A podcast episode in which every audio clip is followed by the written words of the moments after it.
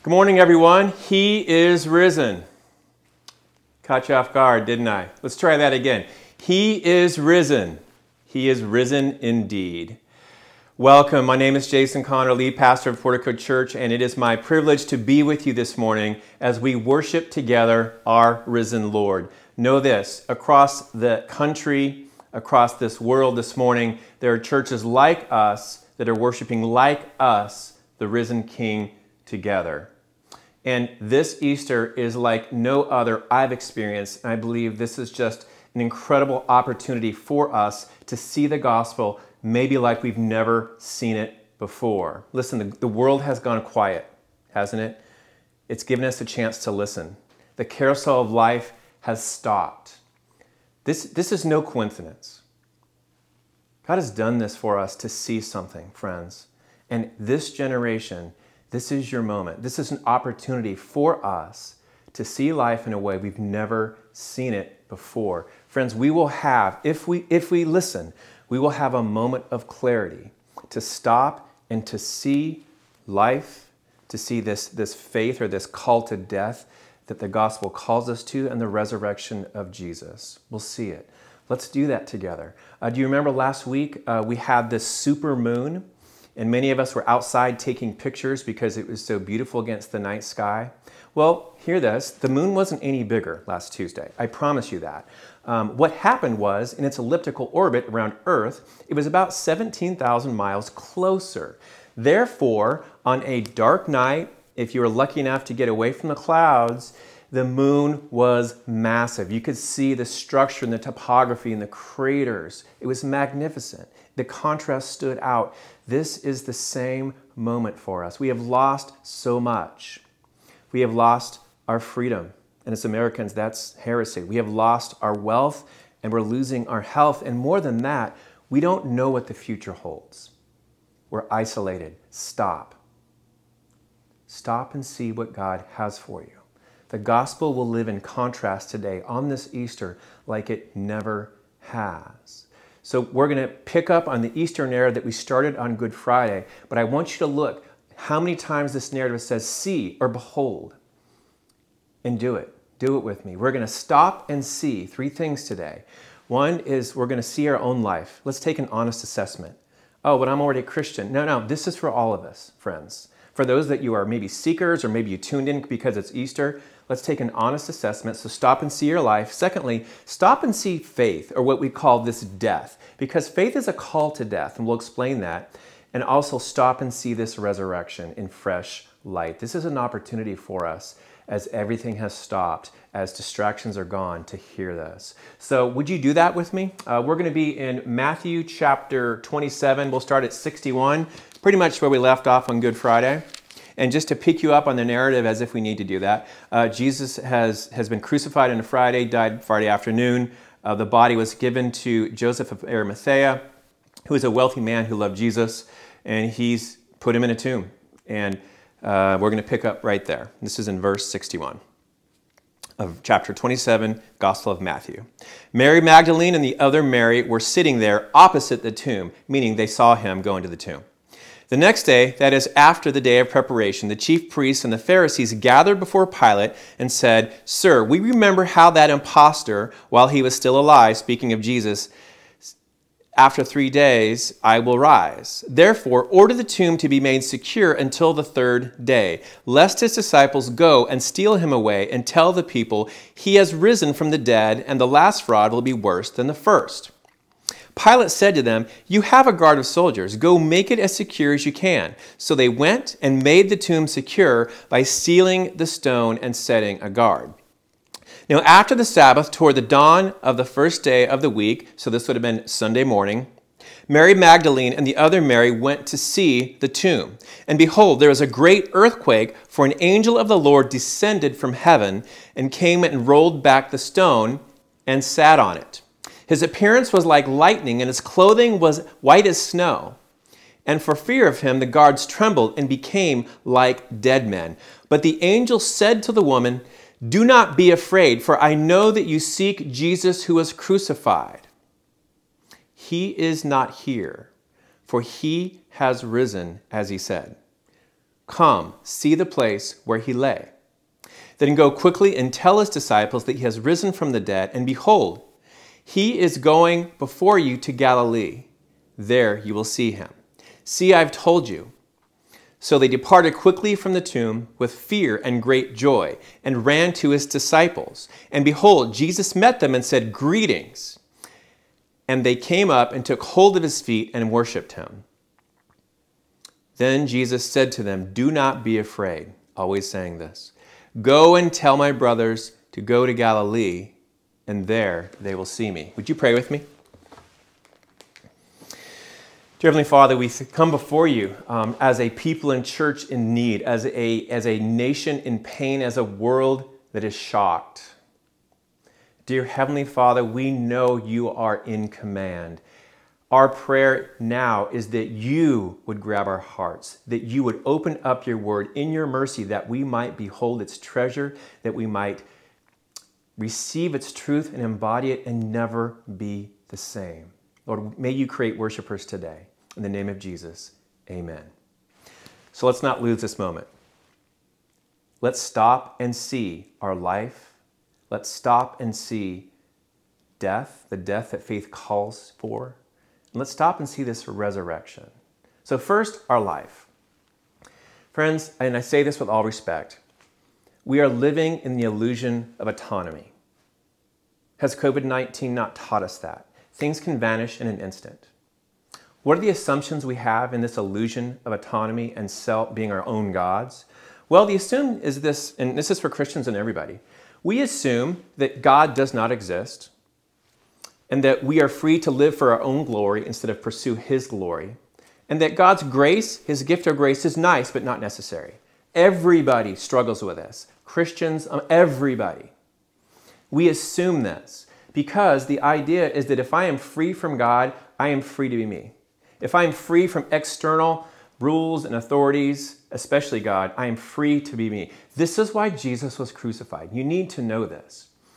It was because he put in danger that, the way they wanted to live their lives. They had an own righteousness of themselves. They had his law. They didn't need God. So this is the illusion of autonomy. And the idea is either God needs to get on board with my agenda or he needs to get out. Either he brings me what I want, something that's helpful for me, or he needs to go. This is why Jesus was crucified. Now, he gave up his life willingly to save, but this is our natural reaction. Do you remember Friedrich Nietzsche, um, a philosopher, German philosopher back in the 18th century? He wrote the book, The Death of God. Friends, that was the capstone of the Enlightenment. That was, that was the transition to, hey, I am God. In fact, the only way to live free is to live only by my desire and to have nothing external push upon me. Um, that this is where we are, friends, and this is an absolute illusion. We were designed by God to live in a love trust relationship with Him, to, to know Him, to enjoy Him, to pursue His glory, to live on His grace. And when we don't do that, we spin out of control. So this is our life. This stop and see that. Let's look at Peter and Pilate for a minute because I think they can give us some light in what this looks like and what this feels like. Now, the Apostle Peter. Um, he was a strong dude, and his strength got in the way of what God wanted to do in his life. In fact, Peter's idea of freedom, of true eternal life, was if I can do enough things for God, if my strength is strong enough, God will never leave me. He actually believed that. Um, and that's very possible for us. Um, for those of you who have good self will and discipline, you will believe that you're strong enough and that if you do enough for God, He will love you. Let me take you back a page to chapter 26 in the Gospel of Matthew. And this is right after Jesus um, has the Good Supper, or the uh, Last Supper with his, his disciples. And it says in verse 30, and when they had sung a hymn, they went out to the Mount of Olives. And then Jesus said to them, You will all fall away because of me this night. For it is written, I will strike the shepherd, and the sheep of the flock will be scattered. But after I'm raised up, I will go before you to Galilee. Hear this. Peter answered him, Though they fall because of you, I will never fall away. Whew. Jesus said to him, Truly, I tell you, this very night, before the rooster crows, you will deny me three times. Peter said to him, Even if I must die with you, I will never deny you. And all the disciples said the same. Friends, you are prone to find your security and your meaning and your significance horizontally. You will look at other people and justify yourselves, like Peter said. His idea is if I'm a good enough person, if I do enough for God, He will never leave me. He's got it completely backwards. He wasn't going to die for Jesus, Jesus was going to die for him. He was completely missing the idea of grace. I will tell you, friends, your strength and your goodness will keep you away from God more than your sin will. So the Apostle Peter struggled with that. Let's look at Pilate for a minute. Um, he was the governor of Jerusalem. He was a Roman governor. He'd been there a long time, and his job was to keep the peace. And if you know anything about uh, ancient Near East and Roman history, Pax Romana, the peace of Rome, came with extreme violence. So they would tolerate almost anything, but if you disturbed the peace, they would come down on you with swift violence. And this is how it worked. So, what Pilate wanted is he wanted something from God. So, it's not what I can do for God, it's what I can get from God. He wanted the peace to be kept. The reason he killed Jesus isn't because he thought he deserved it, it's because there was an uprising. The peace was getting disturbed, and it would make him look bad to the Caesar a good way to lose your position as a governor, which was very profitable because you got to collect taxes, is to let an uprising happen. This happened several times. So he wanted something from God, he wanted peace. And so he turned over Jesus.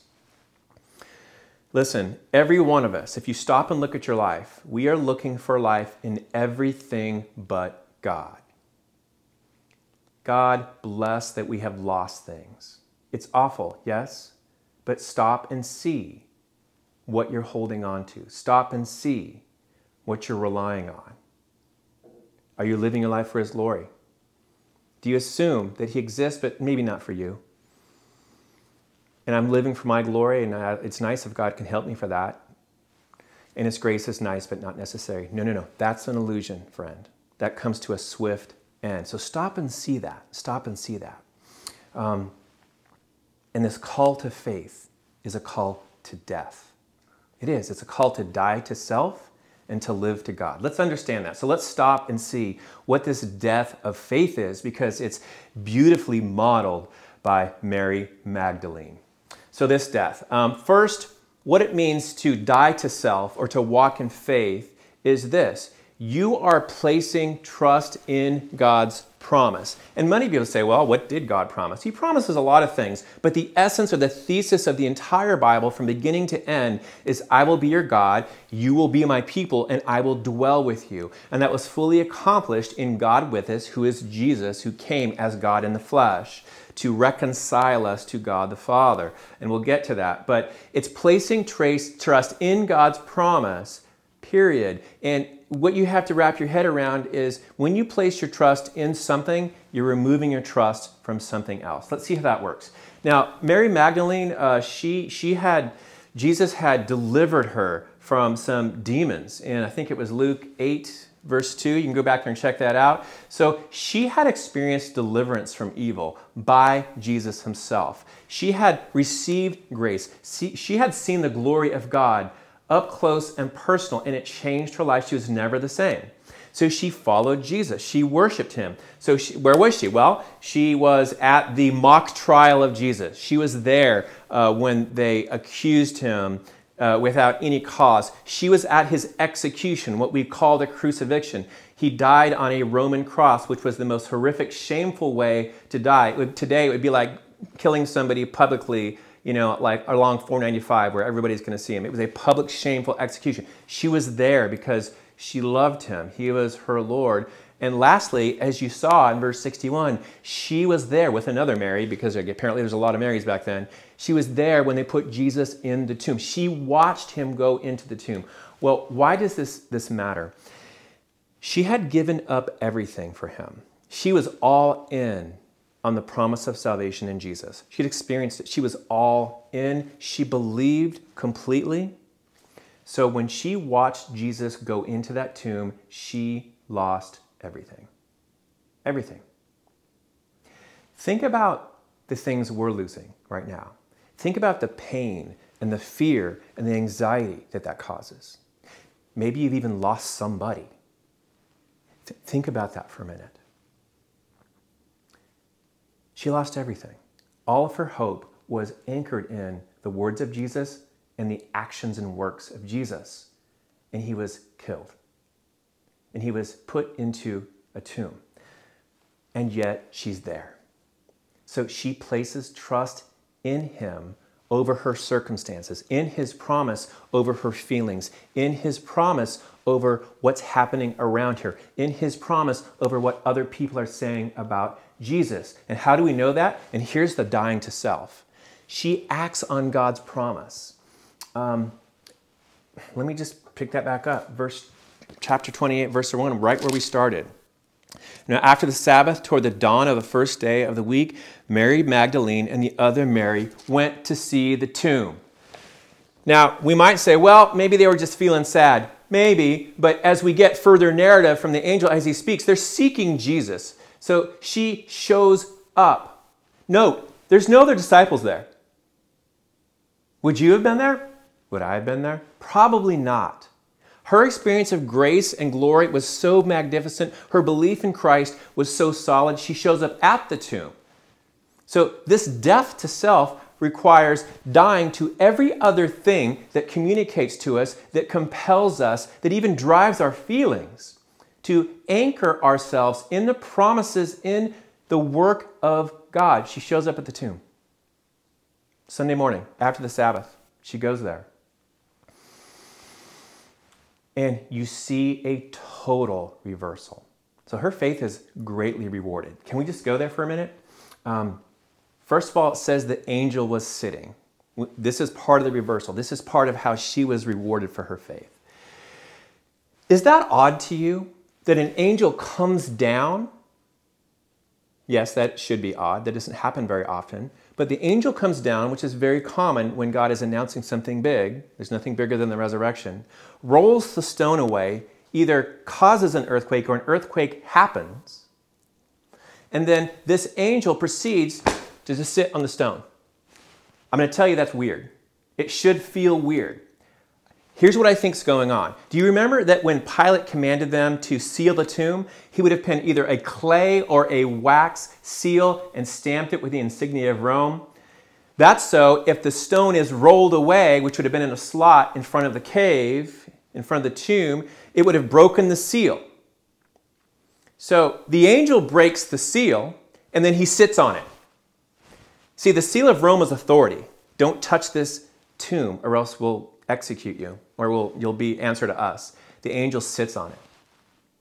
It's a power play. It's like there's a power greater than Pilate at work here. And God's plan is not going to be thwarted. Secondly, it's not Jesus who's a dead man. The guards, it says, are like dead men. So we might have expected, maybe even Mary expected to see Jesus dead because it's, they really didn't understand what resurrection meant at that point in time or that he would be coming back to life. But instead, she sees an angel that's sitting on the Roman seal, probably sitting on the stone, and she sees the guards who are trained military professionals acting like dead men. They're the ones who are dead. And lastly, the angel comforts Mary and her friend. Comforts them. Hey, don't fear. Don't fear. Do, do not fear. Provision given by God through his messenger. That's what an angel is. And this angel's just sitting there. Hey, how you guys doing? Yeah, he's not here. But but you came to the right spot. So th- this is beautiful. So there's she gives up. She loses her life. She she dies to self. She goes to that tomb in pain and in sorrow, somehow believing God is going to answer his promise, and he does it in a way that blows everybody's mind, especially hers. Um, let me just tell you, this is not a good week for me uh, I kind of had to die to Easter. And here, here's what I mean by that everybody's frustrated, everybody's experiencing anxiety, everybody's getting deep sadness or depression that comes in waves. Um, as you can see, I'm in my living room right now. I am not in the office, and we had had the freedom to have our tech team, our media team, just do a, a great work at the office and have the worship team together. But for very good reasons, we're not doing that um, for a few weeks or until we feel like we're ready to do that, or it's, it's, it's, it's a smart thing to do. And I cannot tell you, I was, I was borderline bitter. I was sad, I was frustrated, and um, I, I, just I, I, had a hard time letting that die because I enjoyed it so much. Um, and here's what God, here's what God very blatantly reminded me of. Hey, Jason, Easter is not about what your church can do. Easter is about what I have already done. That is the truth. I had to die to that. Now, that seems like a very ridiculous thing, um, but it was just, a, for me, for me, it was just another loss in a string of losses, and it really bothered me. It really bothered me. But the, here's the fact because we are online right now, God is getting this message to probably three to four times what we could do in our building. We're seeing people that are growing in Christ. We're seeing God open up ways to meet his people that are exceeding what we could do. This is his gospel, not ours. So stop and see this call to death. Where is he calling you to die to self and trust him? And stop and see the last thing here is resurrection. Now, you expect to hear this on Sunday, on Easter Sunday, don't you? First, I want you to know a few things about his resurrection. One is this it is physical. His resurrection is physical. Do we need to say that? Um, verse chapter 28, verse 6 here, the angel says, He is not here, for he has risen, as he said. So, I'm not sure what they were expecting to see or how God would answer his promise, but he's not there. Now, initially, that could have caused fear. But we just want to see his body, we just want to know he's there. But if they heard the rest of the words that the angel said, He is not here, for he has risen, as he told you. See, she, she was believing those words.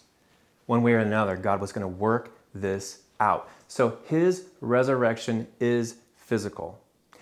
Now, when I, I have always assumed, for some reason, and this is kind of embarrassing, that the angel rolled the, tomb, the stone away so Jesus could get out of the tomb. He didn't do that. Do you, do you understand this? The angel came as a messenger, not to Jesus, but to everyone else. So the angel rolls the tomb open for Mary and her friend. Go see it. Listen, faith requires evidence, friends. It's not just an empty idea. I sure hope God's real. No, go see where we put him. Go see where Joseph of Arimathea put him. He's not there because he's risen. Remember, he told you. So the angel rolls away the stone simply to, prevent, to present physical evidence of, of the resurrection of Jesus. This is stunning. And you need to understand this, Christian, or anyone who's considering the claims of the gospel. The gospel is not about just hoping this all works out. You have faith in a historical event. You can say, well, I wasn't there, obviously. But we have, we have eyewitness, we have accounts of Jesus. And faith is believing that. So it is a physical resurrection that's absolutely important. Understanding that faith requires evidence. Um, well, what kind of evidence? Uh, you see it in all four Gospels. Um, you see different accounts of Jesus' resurrection.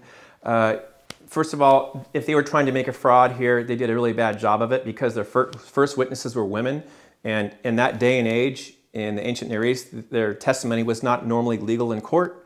So that was a bad move on their part. Um, Pilate, listen, the reason they put Pilate in the creed that we just said this morning, why that was a, a, a, core part of the creed, and the reason he's named, is because they named names. You could read this and go back and say, hey, did this happen during Pilate's reign? Oh, yeah, let's look in the history. book. oh, yeah, we actually know somebody in his administration. We can tell you for a fact that Jesus was executed, and yeah, we saw him later. So they named names because it wasn't a hidden secret. In fact, Paul in Acts 26, 26, when he's giving his testimony before another Roman governor, Festus, because he was in trouble too, he said, Listen, everybody, this did not happen in a corner of the world. This happened in the center of the world, in the Roman Empire. Everybody knows this. You can go ask people. My testimony is true. Christ is risen. So you have to understand you're having faith, you're having faith in a physical resurrection, and faith requires evidence. It's just not empty, an empty hope. And it's total victory, friends. You need to understand this. No matter who you are, there's one thing you can't solve, and it's death. And we understand that Romans 6:23 says the wages of sin is death, but the free gift of God is eternal life in Christ Jesus our Lord. That is so important because the death of Jesus is total victory in this way. He suffers hell for us.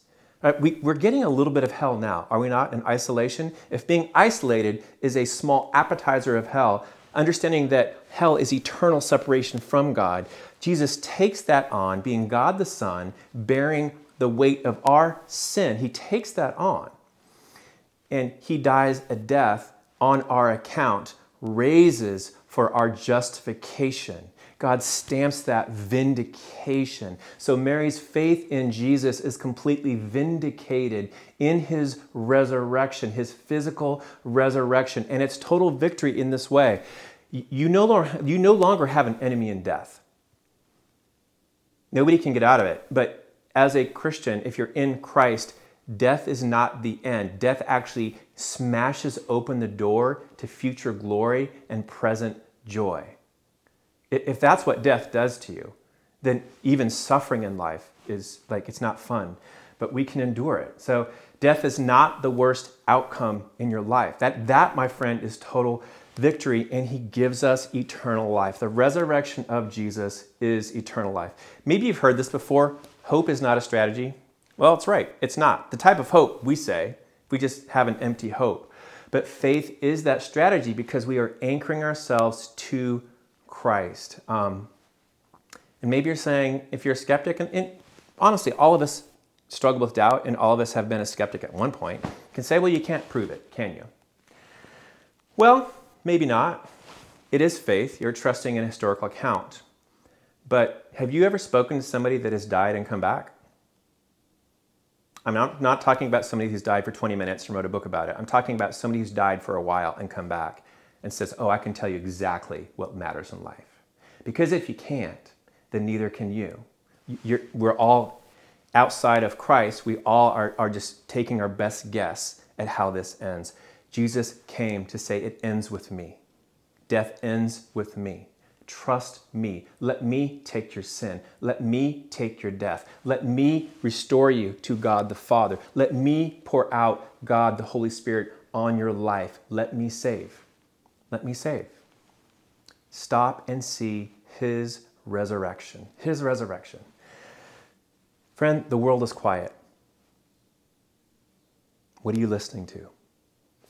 This carousel of life has stopped even for a moment, what have you put your eyes on? What have you put your eyes on? See this Jesus came for you. Stop, see, and surrender to Him. And this is for all of us. Surrender to Him. Believe him when he says, I've come because I love you. I came to lay my life down for you. Believe that. Abandon sin. That's what repenting is. Abandon misplaced trust in all those things you thought would save you and make your life significant and give you peace. Abandon those. Embrace Christ. Believe him and receive salvation. There's one road to peace. It's through the death and life of Jesus Christ. Do that. Do it now. Pray to Him. Ask for that. And if you're a Christian who's put your trust in other things, repent of it. Trust in Jesus. And if you're like, I want that right now, and I've never really been, ask Him personally, ask Him for forgiveness. He will give it to you right now. And if you do that, I'm just going to ask you to go on our website and hit the button that says, I'm new here. And it's just a little form, and we'll get back to you. We'd like to help you walk out this faith, this new faith you have in Christ. So stop see, and surrender. Evaluate your life, friend. Um, walk in death. The gospel calls us to die to self and be alive to God. And it's all possible because our King is risen. He is risen. He is risen indeed. Would you pray with me? Dear Heavenly Father, we thank you and praise you that you, you have done this. Easter is not about what the church can do. Easter is about what you have done to seek and to save and to bring life through the death of Jesus. And your resurrection, God, is our hope. So we thank you for that. I pray that you build trust, that you would use this, this season, God, to build new faith and to grow your people in faith and in numbers. In the name of Jesus, amen.